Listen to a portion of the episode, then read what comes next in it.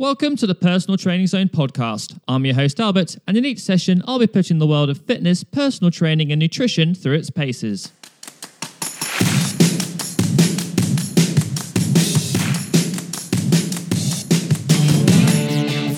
How to get started in the gym for the very first time. The age old question you sign up for the gym, you walk in, and there's this plethora of machines whirring away. There's men and women grunting in the free weights area, and it can all be quite overwhelming. So, in today's session, I'm going to be going through how to start the gym for the very first time and just a few tips and important things that beginners should think about. And even if you're not necessarily a beginner, but you've tried going to the gym in the past and for some reason you've not got the results you wanted, here are just a few tips to help you out.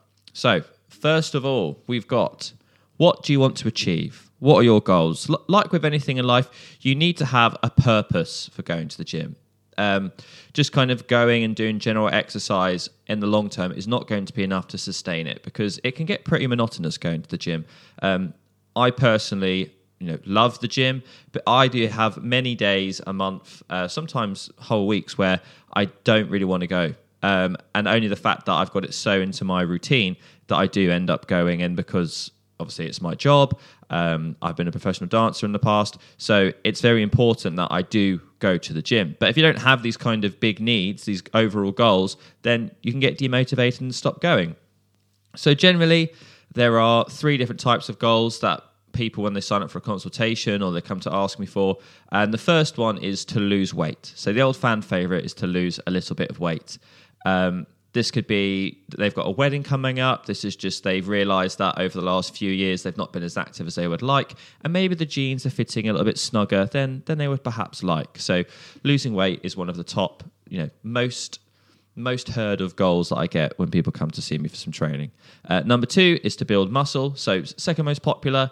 I would say generally it's guys who want to come to me, although definitely over the last sort of five years or so, lots more women are coming wanting to build up a bit more muscle. There's kind of been this change in the um, narrative that you know you can lift weights as a female and not become ridiculously bulky uh, like a bodybuilder. So yeah, so they want to build muscle. Guys want to look better on the beach or in a t-shirt, and just to give themselves a bit more confidence. So building muscle is number two.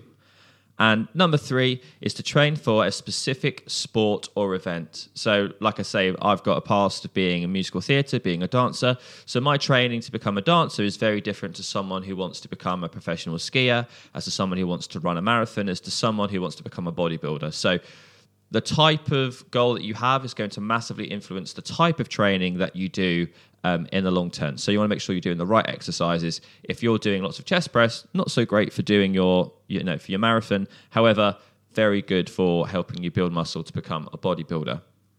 Uh, number two is being realistic. So we've set our goal, and we need to make sure that it is a realistic goal. Again, this is where people um, people don't necessarily quite understand how long things take. So I would say that most people can achieve most things. So uh, if you want to be able to run a marathon, most people with an appropriate amount of training could probably run a marathon or at least walk around it and be relatively unscathed at the end.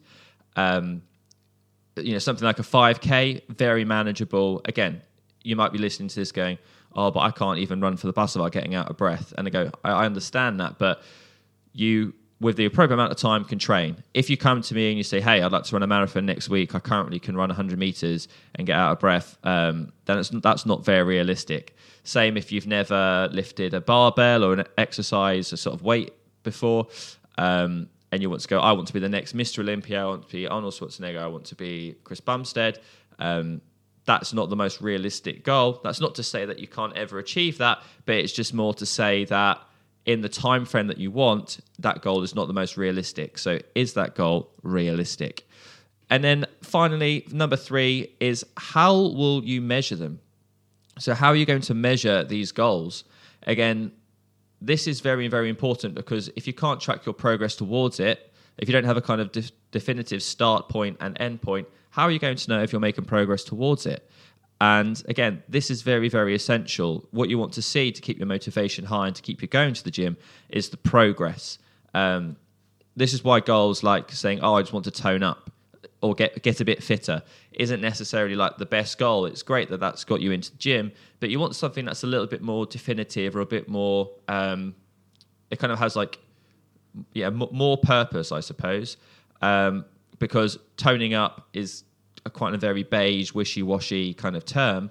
Whereas if you say, hey, I'd like to be able to bench 100 kilograms, that's going to basically like build you some muscle. Oh, and I'd also like to drop down to 15% body fat. That is basically toning up because you might be reducing your body fat and building muscle mass, but and you can measure it. So that's kind of like a better goal to have. So whether that's on your own, you know, just write down in a notebook, or perhaps talk to your coach, or um, even talk to your friend or someone who knows a little bit more about training than you, and say, "Hey, I've got these goals. Um, how how can I measure this?"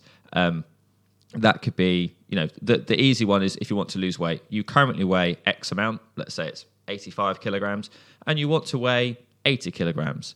Perfect. You've got a great start point. You know where your end point is. You'll know when you've achieved your goal. And each week you can go on the scales and you can weigh yourself and you can see where you're progressing along that line towards your goal. And if you've had a particularly bad week and you've not really been to the gym and you've eaten a bit too much, you might find that you've got further away from your goal. But then you can kind of reflect between the two points and go, oh, okay, well, I was losing weight when I was doing well with my diet and I wasn't going out and drinking. And then I've had a really stressful time at work. I started drinking. I haven't been going to gym as much. And now my weight started to creep up. So you can kind of, by measuring your goals in kind of regular intervals, you can see, or me- measuring your progress rather, you can kind of go right what's happening in my life at that point? Oh yes i wasn't so good. Let's get back on track. Or actually i was really really good for this period of time. Let's keep that going because you can kind of see that that motivation um, and it's not quite as disheartening. And that's pretty much it really. So for the first thing of how to get started in gym it's kind of even more like before you've even you know stepped foot into it is just working out what your goal is is it realistic and how are you going to measure it basically uh, in the next session, I'm going to be talking about how to make your first gym plan. So we've kind of, as I say, picked our goal, it's realistic, we know how we're going to measure it, and now it's time to make the first gym plan so you're doing the right types of training in order to achieve that goal. So I'll see you next time.